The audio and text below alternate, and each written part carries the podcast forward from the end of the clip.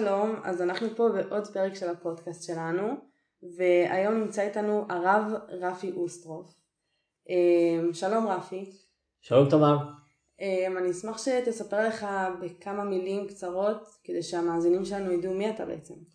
אז שלום, אני אה, רפי, נשוי לללי, יש לי שישה ילדים, רובם כבר נשואים, כלומר אני גם זקן, מבוגר, אה, אולי גם זקן. אני ראש המועצה הדתית של גוש עציון, אני מלמד באולפן הגמרא כבר, אה, אולפן הבנות בגוש עציון הרבה שנים, כ-20 שנה, אה, ואני עוסק בחינוך למיניות חיובית, בעיקר לזוגות מבוגרים. יפה, תודה רבה. אה, עכשיו אני אשאל אותך שאלה, אני חושבת שתיתן ספתח, בעצם מה אומר העולם הדתי על נטייה חד מינית? לפני שאני אגיד מה אומר העולם הדתי, אני אגיד, אה, אולי נחשוב בעיניים מה אומר אלוהים על אה, נטייה חד מינית. זה לא אסור, כלומר, אה, ריבונו של עולם ברא, ברא בני אדם, וחלקם הוא ברא עם משיכה לבני מינם, ולא משיכה לבני מין אחר. ואי אפשר לאסור נטייה, כלומר, זה מה יש, זה המציאות, זה, זה מה שקיים.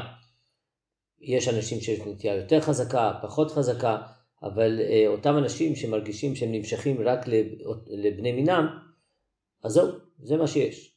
עכשיו, אה, השאלה היא לא מה עולם, אומר העולם הדתי, אלא מה אומרת התורה או ההלכה. התורה או ההלכה אה, אוסרת מימוש של הנטייה באופן מסוים, כלומר לא בכל אופן. אלא התורה מדברת על מעשה מיני ספציפי מסוים שאסור לשני בנים לעשות ביחד. התורה לא מדברת על בנות. אה, שתי בנות זה אולי אסור מדרבנן, אולי לא אסור בכלל. אה, לא בדיוק ברור, הנושא פחות אה, חד וחתוך, אבל אז פחות מה שאומר העולם הדתי. העולם הדתי, התורה קודם כל אומרת את הדבר אסור. המימוש של הנטייה, היא לא אומרת שהנטייה עצמה אסורה, ופה זו הבחנה בעיניי מאוד מאוד חשובה. אמ, ועצם ההבנה שיש נטייה, זה כבר אה, תשתית מאוד מאוד חשוב. יש נטייה והיא קיימת ונמצאת אצל בני אדם. בואו נתחיל לדבר על זה ולא, ו, ו, ו, ולא נחיה בהכחשה, כי במשך המון המון שנים, לא רק בחברה היהודית, בעולם כולו, חיו בכלל בהכחשה שיש בכלל דבר כזה שנקרא נטייה חד מינית או מולדת או אה, מוכרחת נקרא לזה ככה. אמ, רציתי לשאול אותך איך אתה בתור רב, אה, אתה בעצם מלמד גם, ב... אתה רב מחנך נכון? כן. איך אתה בתור רב מדבר על זה עם התלמידים שלך? אני אספר סיפור קצר. אה, יום אחד הייתי בהרצאה פומבית בירושלים במתחם התחנה, נתתי שם הרצאה ובסוף ההרצאה הגיעה אליי אה, תלמידה שלי, לשעבר מלפני כמה שנים. והיא אמרה לי, תשמע, לא ראיתי אותך כמה שנים, אני רוצה לספר לך משהו. אה, מכל ארבע שנות התיכון שלי אני לא זוכרת הרבה, אבל אחד הדברים הכי משמעותיים שהיו לי בתיכון, זה שיום אחד נכנסת לכיתה, ואמרת, היום אנחנו נדבר על הומואים. ואני, והיא הזכירה לי את זה בתור אחד השיעורים הכי משמעותיים שלו בחיים. אז האמת שלא זכרתי שזה קרה בכלל, ומה היה הטריגר, מה גרם לי להיכנס ולעשות את זה, אבל אה, אני מדבר על זה, א', אני משתדל בכלל לדבר על דברים שקשורים לחיים של התלמידים שלי בכלל, וגם על הנושא הזה, כי זה חלק מהחיים. אה, ואיך אני נכנס? אני נכנס לכיתה ואומר, היום אתה מדבר על אנשים נטייה אה, חד מינית או משיכה לבני מינם. ואיך אתה בתור רב יכול ליישב את הסתירה הזאת? וואו, אה, בתור רב הדבר שהכי מתיישב לי זה שאדם צריך להיות לו עין טובה וראייה טובה וחמלה לכל דבר בעולם, ובוודאי לכל בני אדם בעולם. ו... ולנסות לחקות בקוף את ריבונו של עולם, שאם אני באמת מאמין שטוב השם לכל ורחמיו על כל מעשיו ושהוא אוהב את אה, כל בני אדם כי הוא ברא אותם והוא מחיה אותם בכל רגע ורגע אז גם אוהב אה, אנשים שהם קצת חריגים וקצת שונים ולא בדיוק במיינסטרים ולא בדיוק אה, עונים על כל הקריטריונים וכל הציפיות. זה קודם כל אני חושב, שה, אני חושב שהכל נובע מאהבה. זאת אומרת אם אני באמת, אני למדתי בישיבת מרכז הרב, ששם ראש הישיבה קצת זמן לפניי, לפני שהגעתי, הוא הלך לעולמו, היה הרב ציודה קוק, הבן של הרב קוק הגדול. והרב ציודה קוק אמר שיש לנו שני אלפים בחיים שלנו, זה אהבה ואמונה. ובסדר הזה, קודם כל אהבה ואחרי זה אמונה. ואני לקחתי את זה בתור יסוד, כלומר אם זה היסוד, היסוד זה קודם כל אהבה, אז מתוך אהבה אפשר להגיע להרבה מאוד דברים טובים. אז גם אם יש לי סתירה וגם אם יש, אז קודם כל אהבה, אהבה זה נתחיל בזה. עכשיו יש לי סתירה, מצד אחד אה, אה, בן אדם נמצא בקושי, ואז אני אני, מחובתי לעשות כל מה שאני יכול כדי להקל על הקושי, כי יש לי ערבות כלפיו, יש לי מצוות ואהבת לרעך כמוך, יש לי התייחסות כזאת. אחרי זה יש לי סתירות בחיים. אה, זה לא הסתירה היחידה. אה, אני עוסק הרבה, לא הזכרתי קודם, שאני עוסק הרבה מאוד בחינוך לזיכרון השואה. גם כן, עוד, עוד משהו מהצד.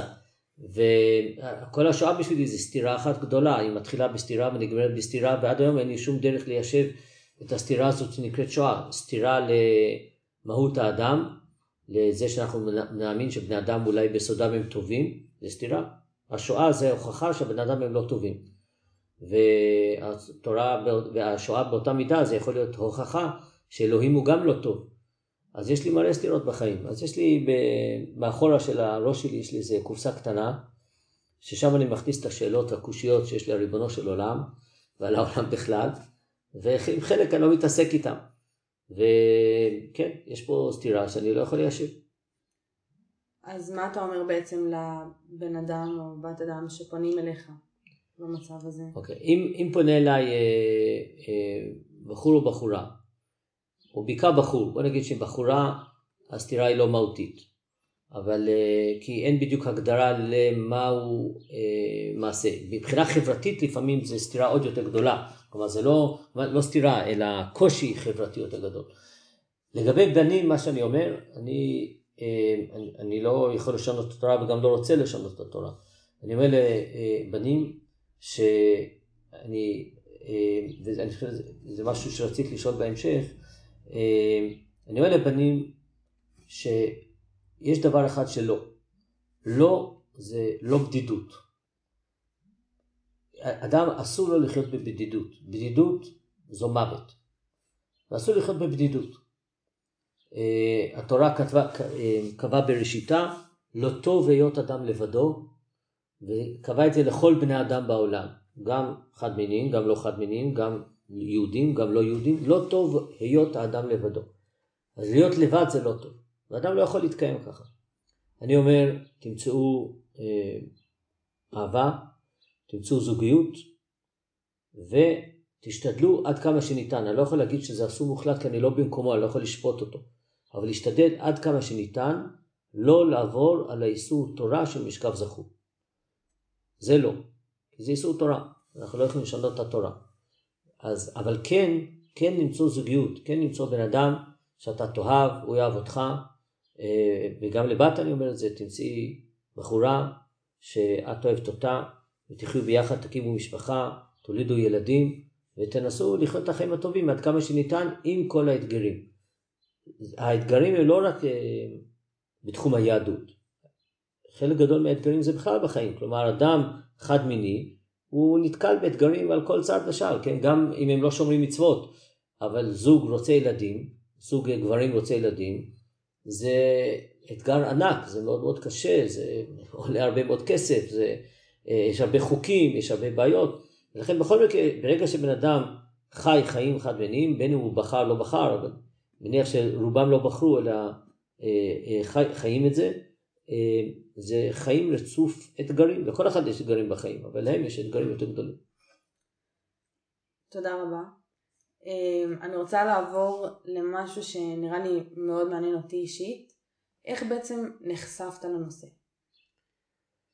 הכל התחיל מתלמיד, זה האמת. אה, אני גדלתי בעולם התורני הדתי, ואני לא התעניינתי בנושא הזה. אני בעצמי... דיברו איתכם עליו?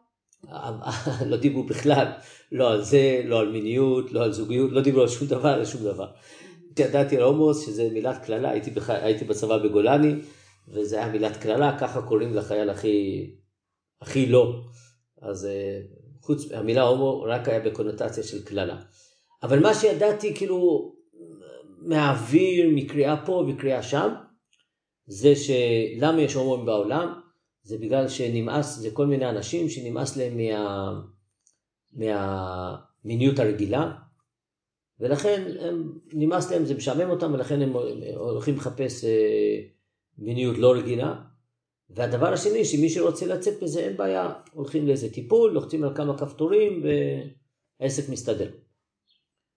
אה, ואז אה, כשלימדתי במכינה בלכיש בבית גוברין, פנה אליי תלמיד בסוף ערב אחד שלימדתי שם, וכולו רועד ומפוחד, וביקש לדבר איתי בצד, וסיפר לי שהוא כנראה חושב שהוא כזה הרבה מאוד שנים.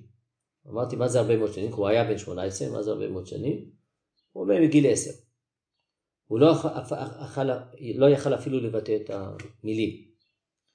ובעצם כשהוא סיפר לי מה הוא עבר ומה מגיל עשר הוא יודע שהוא נמשך לבנים, אה, הבנתי שכל מה שסיפרו לי כנראה לא נכון. א', בן אדם לא בוחר נטייה מינית בגיל, או לא, לא בוחר, לא משעמם אותו, הוא לא בוחר את הנטייה הזאת בגיל עשר. בכלל, אדם לא בוחר נטייה מינית, בוודאי לא בגיל עשר. אה, וכנראה אם היה כל כך קל לצאת מזה, הוא היה יוצא מזה מזמן. וכנראה אי אפשר לצאת מזה כל, כל כך בקלות.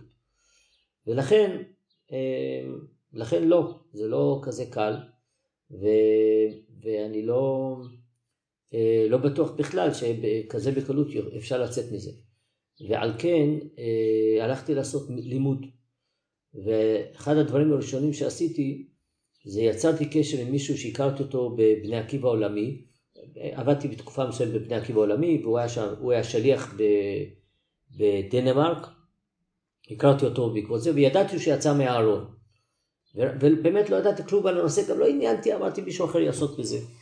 זה היה אחרי המקרה עם הילד מהמכינה? כן, מיד אחרי הבחור עם המכינה, הרמתי אליו טלפון, אמרתי לו, שמע, אה, דניאל קוראים לו, ואמרתי, אני רוצה להיפגש, לדבר איתך, לדבר איתך. הוא ידע בדיוק על מה, מה אני רוצה, וקבענו בבית קפה בירושלים, וישבנו איזה שעתיים או שלוש, הוא סיפר לי את כל מהלך החיים שלו, ואני שאלתי אותו את כל השאלות, כל השאלות שאי פעם רצית לשאול הומו ולא העזת לשאול, ו... וזהו, ואז יצאתי למסע לימוד גם מבחינה תורנית וגם מבחינה אקדמית וגם להכיר את הדבר הזה, את, אה, את, את, אה, להכיר, להכיר את הקהילה, להכיר תופעה, להכיר אנשים. אה, זהו, כך הגעתי לזה. איזה תובנות יש לך מהלימוד בעצם?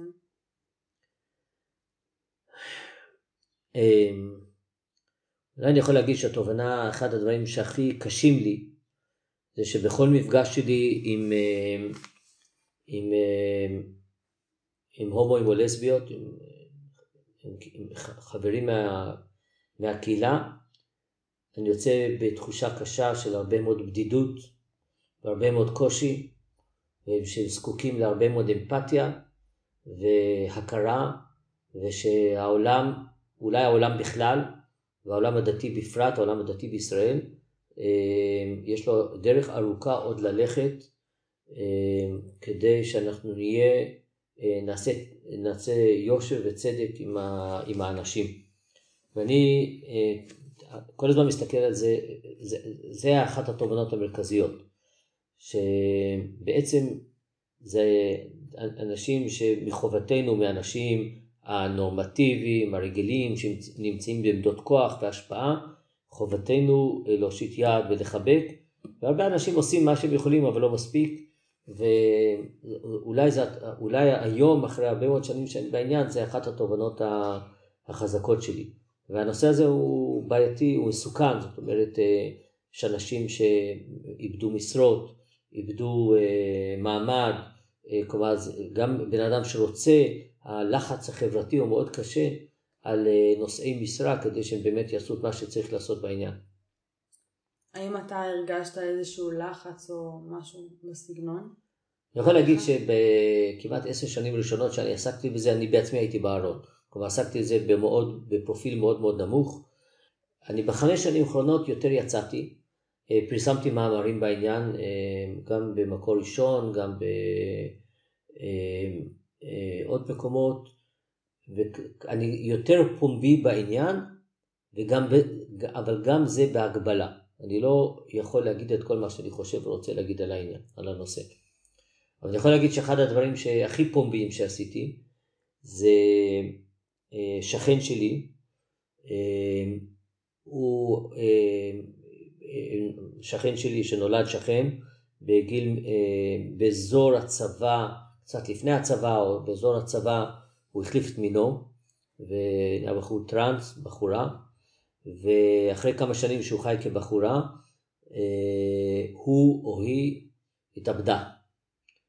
והוא בן של שכנים, גר כמה בתים ממני. וזו הייתה טלטלה מאוד מאוד גדולה ביישוב שאני גר באלון שבות, ואנשים, חלק הכירו את הסיפור, חלק לא הכירו את הסיפור, אנשים לא ידעו, ואני, מתוקף תפקידי, אני ראש חברה קדישא. אמ, אז אני אחראי על, על הקבורה של האנשים. זו הפעם הראשונה שאני השתתפתי, ולא רק אני, גם מאות אנשים שהיו בלוויה, השתתפו בלוויה שחלק מהדוברים מדברים על הנפטר בתור נפטר, וחלק מהדוברים מדברים על הנפטרת בתור נפטרת. וזה היה מאוד מטלטל, מאוד מאוד, זו הייתה טרגדיה גדולה.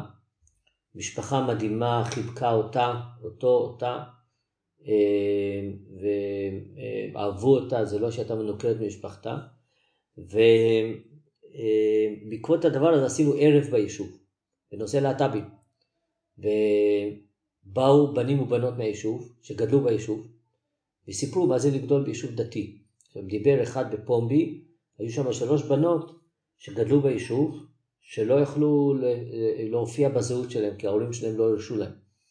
אז מצד אחד זה היה מאוד מורכב, מצד שני זה היה ערב מאוד מאוד מאוד משמעותי ליישוב, זה היה מאוד פומבי ויש הקלטה של כל הערב הזה, אבל למשל יש הקלטה ולא צילום כי הצוות המארגן לא הסכים שיהיה צילום. אמ, רציתי לשאול אותך, אילו, מח... אמ, אילו אירועים שקשורים ללהט"ב אתה לא תגיע למשל? אני לא אגיע, והקהילה לא אוהבת לשמוע את זה ממני, אני לא אגיע לחתונה דתית של uh, זוג. אני, אם... לחתן או רק להגיע? לא לחתן וגם כנראה לא להגיע. אמ, כי אם, אם הם עושים מסיבה מסיבה על הצהרת אהבה שלנו, שמצאנו זוגיות, אנחנו רוצים לחגוג את זה עם החברים והמשפחה, אז לא אכפת לי להגיע. אבל אם נותנים לאיזה סממן דתי, טקסי, זה לא. בגלל שהיהדות מכירה בקידושין ונישואין של איש ואישה. היא לא מכירה במשהו אחר. ואני לא יודע אם אני יכול להכיל על המעשה הזה מעשה של קדושה. אני יכול להכיל על זה הרבה דברים אחרים, קדושה אני לא בטוח שאני יכול להכיל. כי אני גם מכיר את ה... אני מכיר בעובדה. שהיהדות היא גם מערכת חוקים, היא לא רק מערכת ערכים, היא גם מערכת חוקים. חוקים נועדו לרוב, ויש יוצאים מן הכלל. והיוצאים מן הכלל יישארו יוצאים מן הכלל, הם לא יהיו הרוב. אני, אני, אסביר, אני אסביר את זה ככה. אם אני, יש חוק מותר לנסוע בכביש עירוני 80 קמ"ש. אה, אם אני צריך לקחת את אשתי לבית חולים, אז אני אסע 120 קמ"ש. אם יעצור אותי שוטר ויגיד למה אתה נוסע 120, אני אגיד לו כי אשתי בדרך ללדת ואני דחוף צריך להגיע לבית חולים. אה, אז אני יוצא מן הכלל, אבל אני עובר על החוק, זה לא החוק, החוק אומר 80. אין, אין אה, חריגה לחוק לנהג רגיל לנסוע מעל 80. אם השוטר ירצה לתת לי דוח, הוא, צודק מבחינה חוקית יבשה. הוא לא יהיה חכם, אבל הוא יהיה צודק. גם פה אה, יש חוקים. החוק, החוק אומר קידושין, בברכות הקידושין וחופה זה בין איש ואישה. יש יוצאים מן הכלל, שהם מחוץ לחוק. אני חושב שצריך להיות מערכת הלכות מיוחדות אישיות, לא משהו כללי, אה, אבל זה מערכת חוקים אחרת, זה עובד בשיטות אחרות. ולכן אני לא יכול להכיל על זה שם של קדושה. האם יום אחד יבואו אה, חכמים, כל חכמי ישראל, ויגידו, טוב, זה גם סוג של איחוד של קדושה? יכול להיות. כרגע אנחנו לא שם, אני לא שם. לכן אני לא יכול להשתתף במעשה, אני לא יכול להכיל עליו את השם הזה של הקדושה, אה, ולכן אני לא יכול להשתתף. אתה חושב שביום אחד יכול להיות שכמו שאמרת יהיו הלכות שונות? כאילו שייצרו הלכות ליוצאים מן הכלל? קודם כל אני חושב שכבר עכשיו, אני לא חושב שצריך, אני לא חושב שצריך מערכת אחת של ההלכות. אני חושב שברגע שאתה יצאת, יש את ההלכות שכאילו נועדו לכלל, זה מה שכל אחד עושה. ברגע שיצאת מהכלל, אז אתה כבר נמצא ברמה אישית, אתה כבר לא בכלל, אתה פרט. וכשאתה פרט, אני חושב שצריך סט הלכות ספציפיות לכל אחד ואחד. אמ, אני אתן דוגמה הלכתית. בנים ובנות דתיים שהם לא נשואים לא אמורים לגעת אחד בשני. עד החתונה. מה עושה הומו? עם מי מותר לו לגעת? אם זה עם בנות, אז אסור, כי הוא בכל זאת שייך לכלל ואסור לבן לגעת בבת. אם זה, אני מדבר על מגע של חיבה נגיד. אם זה עם בן אחר, אז תלוי. אה, אם זה גורם לו לאיזה עוררות מינית, אז נגיד לו לא, כמו שאסור לך לגעת בבת בגלל אותה סיבה, אז אולי עם בן לא. אבל אם זה לא גורם לך לשום דבר, אז אולי כן. אבל אני לא אגיד שיש הלכה אחת שהיא, נכונה לכל סוגי ההומואים או הלסביות. אני אגיד שיש, צריך, כל אחד זה בחינה מיוחדת לעצמו. ואנשים באים להתייעץ איתך בדיוק על הנושאים האלה, נכון? כן, אה, בדיוק עכשיו הייתה לי אה, שיחה אה, בזום עם זוג מאיזושהי מדינה בעולם, זוג לסביות, שהיא אין לה את מי לשאול במקום שנמצאת, אף אחד מהרבנים לא יכול לענות לה, והיא שאלה אותי על כל מיני התנהלויות כאלה. אחת הדוגמאות, אחת הדוגמאות זה שזוג נשוי, אז כשאישה מקבלת מחזור, אז אסור להם להיות ביחד. מה עושה זוג לסביות? מצד אחד, הן שתי נשים, זה לא אותו דבר כמו גברים. מצד שני, היא בחורה שומרת מצוות, ותקופת הנידה, מבחינתה יש לזה משמעות רוחנית חוץ מעצם הביולוגיה. אה, והיא רוצה לדעת איך היא אמורה להתנהל עם הבת זוג שלה בתקופה הזאת בכלל, והיא צריכה ללכת למקווה או לא צריכה ללכת למקווה. לכן זה שאלות שאין, אף אחד לא כתב עליהן, אין ספרים, אין מקורות כל כך להתייחס לעניין, ו... אמ, ועל זה שואלים אותי. ואתה מתבסס על, על הלכות או על מה אתה מתבסס? אני משתדל לקחת את מערכת ההלכות ומערכת הערכים היהודית ולפי זה לנסות לענות ספציפית לכל אחד ואחד. ובאיזו זירה אתה פועל היום? אמ, במישור הציבורי בעיקר. בש... גם בפרטי. אפשר להגיד בשתי זירות. אמ, במישור הציבורי אני משתדל במה שאני יכול להשמיע את קולי בעד אה, הבנה והכלה ואמפתיה כלפי אה, קהילת הלהט"בים, ובמישור הפרטי אה, התייעצויות ושיחות אישיות עם, אה, עם אה, בנים ובנות אה, להט"בים. והאם למשל אתה תלך למצעד הגאווה בירושלים, תל אביב, או מצעדי גאווה בכללי? אוקיי, אז אני אגיד ככה, אני, אני קודם כל מבין את הצורך במצעד גאווה. הצורך במצעד גאווה בעיקר נובע מזה שהקהילה רוצה לצאת ולהגיד, אני כאן, אני חי וקיים, אל תעלימו אותי, אל, אל תחביאו אותי, אל תשימו אותי חזרה בארון. זה הצורך במצעד גאווה. אני חושב שיש הבדל מאוד מאוד גדול בין מצעד הגאווה בירושלים לבין מצעד הגאווה בתל אביב. מצעד הגאווה, על מצעד הגאווה בתל אביב תופסים טרמפ הרבה מאוד נשים שרוצים חיי אה, רוצים להחצין ולחיות, ולהחצין את אה, פריצות, אני קורא לזה. שהם מסתובבים שם אנשים חצי ערומים או מאוד ערומים, והתנהגות מאוד מאוד בוטה, ומאוד מאוד, אה, אווירה מאוד מאוד מינית ומוחצנת. ואני לא, גם לא רוצה ללכת שם, גם לא הייתי, וגם כנראה אף פעם לא אלך, אני מקווה, לא יודע, מקווה שאני אף פעם לא אלך. מצד הגבה בירושלים זה מצד אחר לגמרי, זה מצד שבא ואומר, אנחנו פה ותכירו בנו ואל תעלימו אותנו. ואחד הדברים הכי חזקים בעיניי זה כל מיני אה, בוגרים של מוסדות לימוד וישיבות תיכוניות ואולפנות ומדרשות וישיבות שהולכים עם שלט ואומר אני בוגר אה, אולפנת צבייה ואני בוגר ישיבה כזאת או אחרת. שבעצם כל מה שמנסים להגיד חבר'ה אני פה אל תעלימו אותי תדברו איתי תתייחסו אליי. אמ, אני לא הייתי אף פעם במצעד הגאווה בגלל שהחברה הדתית לא מבינה את המצעד, היא חושבת שזה סוג של אה, התרסה כנגד הממסד הדתי, וכיוון שאני חלק מהממסד הדתי, אני ראש מועצה דתית, אני רב, אז אני לא יכול להופיע לשם. אה, אז לא הייתי, ואני לא יודע אם אני אלך, בוודאי לא באווירה הנוכחית, שהיא אווירה מאוד מאוד אה, אנטי, ובעיקר בגלל שאנשים לא מבינים את, מצד, את, את מה שמנסים לשדר מצד הגאווה, אני חושב בעיקר בגלל האחות או האח המצעד בתל אביב, ובעצם מה שהוא משדר והתמונות שרואים בתקשורת על המצעד בתל אביב. האם אתה מנסה לשנות? הרי יש לך את הכוח, אתה ראש מועצה, אמ, כאילו המועצה הדתית. לא, אין לי את הכוח, אני אדם קטן. אני מנסה לשנות במגבלות שלי, כן. אה, אני לא הרב הראשי לישראל ואני לא רב חשוב.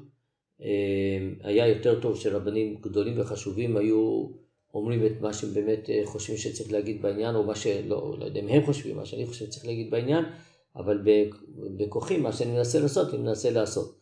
אני חושב שהמאמר שפרסמתי, אני, אני, אולי אני אגיד אחד הדברים הכי משמעותיים. אה, כשאני פרסמת, אני פרסמתי את המאמר אה, על כך שבחור דתי הומו צריך למצוא זוגיות ולחיות בטוב, באהבה. וזה היה כאילו מאוד מאוד מאוד פורץ דרך מבחינת החברה הדתית, כי אף אחד עד אותו זמן לא אמר את זה. לאחרונה הרב בן אילאו יצא בהצהרה אה, די מפורסמת על העניין ופרסם, וזה גרם המון המון תגובות, בגלל שהרב בן אילאו הוא בן אדם מאוד פומבי ומאוד תקשורתי ובן אדם מאוד מאוד חשוב, אה, ולכן זה גרם הרבה מאוד נגד אליו. אליי זה גרם פחות, כי זה היה מאמר כתוב בעיתון, אבל גם זה גרם לתגובה מאוד גדולה, אני קשור לקבוצת רבנים גדולה. אה, שאנחנו מתייעצים על עניינים הלכתיים ודיונים אה, במרחבי המרשתת, וזה גרם שם לסערה גדולה גם כן. אז כן, אני מנסה. אמ, רציתי לשאול אותך מה אומר העולם הדתי, מה היחס שלו לשלל הזהויות המיניות. כאילו, מדברת על טרנס, אה, מיני הטרנסים למיניהם, או... כן. אז אני חושב שה... אז יש ככה, ראשי תיבות של להט"ב זה לסבי, הומו, טראנס וביסקסואל, וזה רק ארבע מתוך משהו כמו עשרים זהויות מיניות שמזוהות כיום באקדמיה או נגיד במרחב המיני, אה, ובארצות הברית זה הרבה, כבר זה LGBTQA פלוס, קיצור, הרבה מאוד זהויות. ואני חושב שהאתגר הרבה יותר גדול מאשר הומואים ולסביות זה אתגר הטראנס. כי בעצם מה אומר טראנס?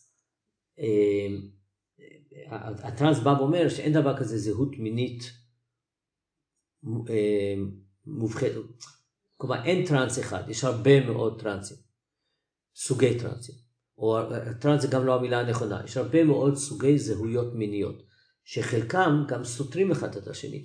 בגלל שיש סתירה פנימית בתוך החברה הלהט"בית. זאת אומרת, בא הומו, הוא אומר, אני הומו, לא יכול להימשך לבנות, תקבלו אותי איך שאני.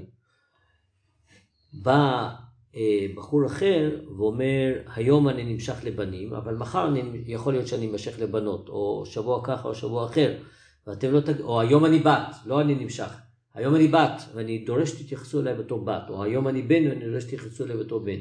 אני, אני, עושה, אני מקצין את זה, זה לא ככה עובד, אבל... אה, ואני חושב קודם כל זה אתגר מאוד גדול לא, לא רק ליהדות, זה אתגר לכל החברה האנושית.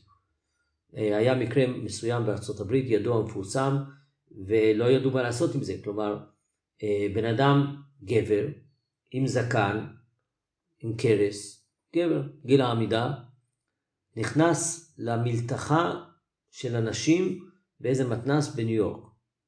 ואנשים שם לא, לא לבושות, ומקלחות וכולו, וצעקו אליו, אמרו לו, מה אתה עושה פה? הוא אומר, מה אתם רוצים? אני אישה. אני מרגיש אישה. וזה שאתם אומרות שאסור לי להיות פה, אתן מעליבות אותי ודורכות על הזכויות שלי. אוקיי, עכשיו מה עושים עם זה? אז אה, אתגר, נכון? אתגר, נכון. אז אני חושב ש... אה, זה דומה למה שאמרתי קודם. יש את הרוב, ועולם חייב להתנהל לפי רוב. חוק יכול להתנהל לפי רוב, הוא לא יכול להתייחס לכל מקרה פרטני. ויש אנשים שלא מוצאים את ה... אה, שהזהות המינית שלהם היא קשה להם, הזהות הביולוגית שהם נולדו. הם לא יכולים, זה מאוד מאוד קשה. אני חושב שחובתנו לגלות הבנה, לא להתעלם שהדבר הזה קיים, לעשות כל מה שביכולתנו, אבל מאידך אי אפשר להכריח את החברה להתנהג לפי המיעוט. כלומר זה כמו שאני אגיד אוקיי כיוון שהבן אדם שנסע עם אשתו ללדת מותר לו לנסוע על 120 אז עכשיו כל אחד יכול לנסוע על 120. לא זה התפרקות החברה. לא יהיה פה אף אחד לא יכול לנסוע. אותו דבר פה. אה, את או אתה אה, אה, יש לכם אתגר בנושא של הזהות המינית שלכם אי אפשר להכריח את כל החברה להתיישר לפי מה שאתם עכשיו. כלומר, וזה מתייחס למשל לאיך אני צריך לדבר אליו. האם אה, בן אדם עם זקן וזה, הוא אומר אני בת, אני דורש שתקראו לי, תגידו לי את ולכי ובואי ולא זה. אז לא בטוח שהחברה צריכה להתיישר לפי זה. או שירותים, יש שירותי בנים, יש שירותי בנות. האם החובה מעכשיו להתקין, לדרוש מהרשויות עם כל ההוצאות ועם כל, והמקום והכל, עכשיו שיש שירותים ללא מגדר. האם, האם, האם הדבר הזה הוא נכון או לא? אני לא בטוח שהדבר הזה הוא נכון, כי בעצם באיזשהו מקום זה אה, אה, התפרקות החברה כפי שהיא, ובעצם לפעמים הדבר הזה דווקא הוא מפריע. ל, אה, הזכות הזאת היא גם יכולה לדרוך על זכויות של אחרים. אני תמיד חושב על זה בהקשר לשירותים, בסדר? יש שירותי בנים, יש שירותי בנות. עכשיו, במקומות מאוד מתקדמים, אז כבר אין שירותים אה, מוגדרים. אין, אין מגדר בשירותים. האם זה טוב שאין מגדר בשירותים או לא? אני לא יודע. יש לזה יתרונות וחסרונות, אבל גם יכול להיות חסרונות. בוא נגיד שאם אני הייתי אישה, והייתי צריך ללכת לשירותים שכל הגברים השתמשו בשירותים של כל הגברים, עם כל הדרך שגברים הולכים לשירותים, כל הלכלוך וכל מה שמפספסים, הייתי הרבה יותר, אם הייתי אישה, הייתי הרבה יותר מעדיף שיהיה לי שירותים רק של נשים. עכשיו, לא, אני אומר מה שאני מרגיש, יכול להיות שאישה לא מרגישה ככה, אבל אשתי אומרת אותו דבר, שתודה רבה, אבל תשאיר לי את השירותים של הנשים, לפעמים יש קצת יותר תור, אבל לפחות הם יותר נקיים מאשר השירותים של הגברים. אז אם אנחנו נדרוש שכל השירותים ישתמשו בהם גם גברים וגם נשים, יכול להיות שזה סבבה, אבל יש נשים שיגידו זה, זה אה, דורך על הזכויות שלי, לא להתנהג כמו גבר. אני לא רוצה מה שיש לגברים, אני רוצה רק מה שיש לנשים כי זה טוב. אז אותו דבר פה, אה, אני חושב שאנחנו נמצאים באיזשהו ניסוי אנושי, לא, לא קשור ליהדות בכלל, ניסוי אנושי מאוד מאוד מורכב, שאני לא יודע מה, אה, מה לא, לא מוחלט לי ולאנושות בכלל, אני חושב מה הדרך הנכונה להתנהל פה. ואני חס וחלילה לא רוצה לפגוע באף בן אדם שיש לו את המורכבות של הזהות המינית, כי זה קושי ואתגר מאוד מאוד גדול, ועדיין יש שם יותר סימני שאלה מאשר סימני תשובה. אז אה, יש לי שתי שאלות לגבי מה שאמרת עכשיו. אחד, אמ, בעצם דיברת על העולם ככלל, לא על העולם הדתי, אני אשמח שתפרט מה העולם הדתי אה, אומר על זה. אמ, והדבר השני שרציתי לשאול אותך, בסופו של דבר יש, יש את הכלל כמו שאמרת, אבל גם יש את הפרט, וחשוב גם להסתכל על הפרט. כן. אמ, כי אם אותו בן אדם שסיפרת קודם נכנס לשירותי אה, נשים עם זקן כרס, למלתחה, נכון? כן. למלתחה, אה, אבל הוא מרגיש אישה. הוא לא, הוא לא ייכנס לשירותי, לשירותי גברים כי הוא אישה. נכון. אה, אז בעצם מה עושים okay. במצב אוקיי. כזה? אז נתייחס קודם כל למה שאומרת, נלך לפי הסדר. אז היהדות בעצם היא דורשת להתייחס לטראנס אה, כזאת הביולוגי שלו. ואני חושב שזה יכול להיות נחמד עד שלב מסוים. כי ברגע שאישה אה, או לבושה לגמרי כאיש, מישהו שהיה איש, והיום היא לבושה כאישה, ונראית כאישה, וגם המאפיינים הגופניים שלה כאישה, אה, ואולי גם עשתה ניתוח, או שלא עשתה ניתוח, או חלקי, אה, עשתה טיפול הורמונלי, אז נמשיך להתייחס, זה גם מעליב, וזה גם כאילו לא, לא רלוונטי, במיוחד שביהדות הזהות המגדרית היא קובעת להרבה מאוד דברים, אני יודע מה, יש בית כנסת, צד אחד של המחיצה יושבים גברים, צד שני של המחיצה יושבים נשים, זה כמעט לא הגיוני ורלוונטי שאני אקח את האישה, אני אגיד לה, טוב, תשבי אצל הגברים כי נולדת ביולוגית גבר. אבל היא נראית כאישה לכל דבר ועניין, אז ברור שהיא תשב אצל הנשים. אז, אה, אבל בוא נגיד שההתייחסות המיינסטרימית של כמעט כולם, אה, של כמעט כל הרבנים, להתייחס לפי המין הביולוגי. זה ההתייחסות הדתית הכללית. אני לא, אני לא יכול להגיד שאני נמצא במקום הזה, אני לא יודע עדיין, ואני חושב שזה מאוד מאוד תלוי. אבל אם תבוא בחורה אה, לפניי, שהיא בחורה, נראית בחורה, נראית אישה, והיא אומרת, אני מבקשת שתקרא לי בלשון זכר כי אני מרגישה גבר, אבל נראית כמו אישה לכל דבר, אז אני אתייחס אליה בתור בחורה, בגלל שאני, אני, מה שהעין רואה, אני לא יכול להכחיש את מה שהעין, זה שהיא מרגישה, אז אולי מרגישה, אבל uh, כל עוד זה לא ככה, נראה לי שזה איזשהו סוג של פנטזיה ודמיון, או זה איזשהו אבסורד כזה. מה יעשה אותו בן אדם, שהוא מרגיש שהוא לא יכול להיכנס לשירותים או למתחות של הגברים, באמת בעיה, ויכול להיות שהוא יכול, uh, צריך להסתדר ברשות הפרטית שלו, אבל לא, אנחנו, אי אפשר שכל פרט או האינדיבידואל יכפה על עצמו לחלוטין עם כל רצונותיו על הציבור. יש ציבור, יש כלל, ומדינה ועיר וקהילה צריכה להתנהל לפי הכלל. לתת מקום לפרט, לתת אמפתיה לפרט וכולו, אבל לא בהכרח, אה, אה, אני, אני אגיד את זה בצורה הבאה, בסדר? יבוא אדם שיושב בכיסא גלגלים, וכיסא גלגלים זה אתגר, ובצדק הוא דורש נגישות, ודורש שהכביש יהיה נגיש, והמדרכה, והמעלית, והאוטובוס והרכבת, צודק במאת אחוזים שהוא צודק שיהיה נגיש. אבל אם הוא יבוא ויגיד, אני רוצה שכולם ישבו בכיסא גלגלים.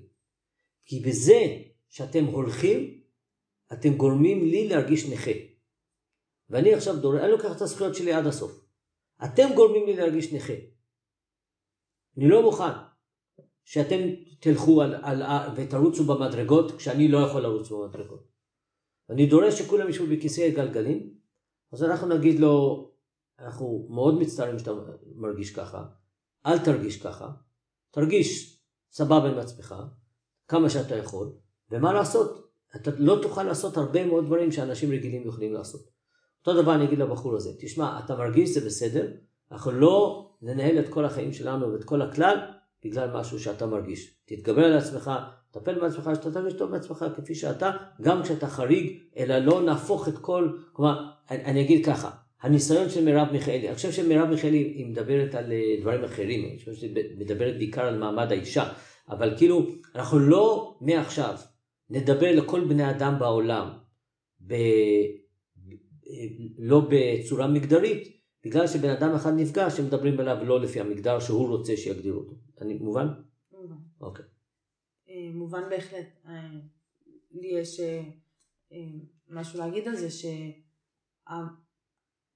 הוא לא כופה, הבן אדם הזה, הוא לא, הוא, בסופו של דבר הוא לא כפה, הוא לא אמר בנות אל תיכנסו לפה, כאילו זה לא, הוא אמר, הוא לא אמר בואו נעשה גם שירותים אה, ללא מגדר, מגדר, הוא אמר אני, אני כפרט נכנס לשירותים כמו שאני מרגיש את עצמי. ונכון, אבל אישה שנמצאת שמה, היא בהחלט אה, אה, חדרו לה למרחב הבטוח שלה, מלתחה של נשים, זה מרחב בטוח של נשים שאישה יכולה להתערטל שמה ולא להרגיש שמישהו מסתכל עליה ומישהו אה, אה, נועץ בעיניים ומישהו מטריד אותה מינית. ואנחנו זקוקים למרחבים הבטוחים האלו, וזה שהוא חדר לשם, נכנס לשם, זה, אה, כן, זה פוגע בה. אני בטוח שזה פוגע בכל אישה הייתה מרגישה שזה פוגע בה, ולכן עם כל הכבוד לזכויות שלו, הם לא יכולים לבוא על זכויות הפרט.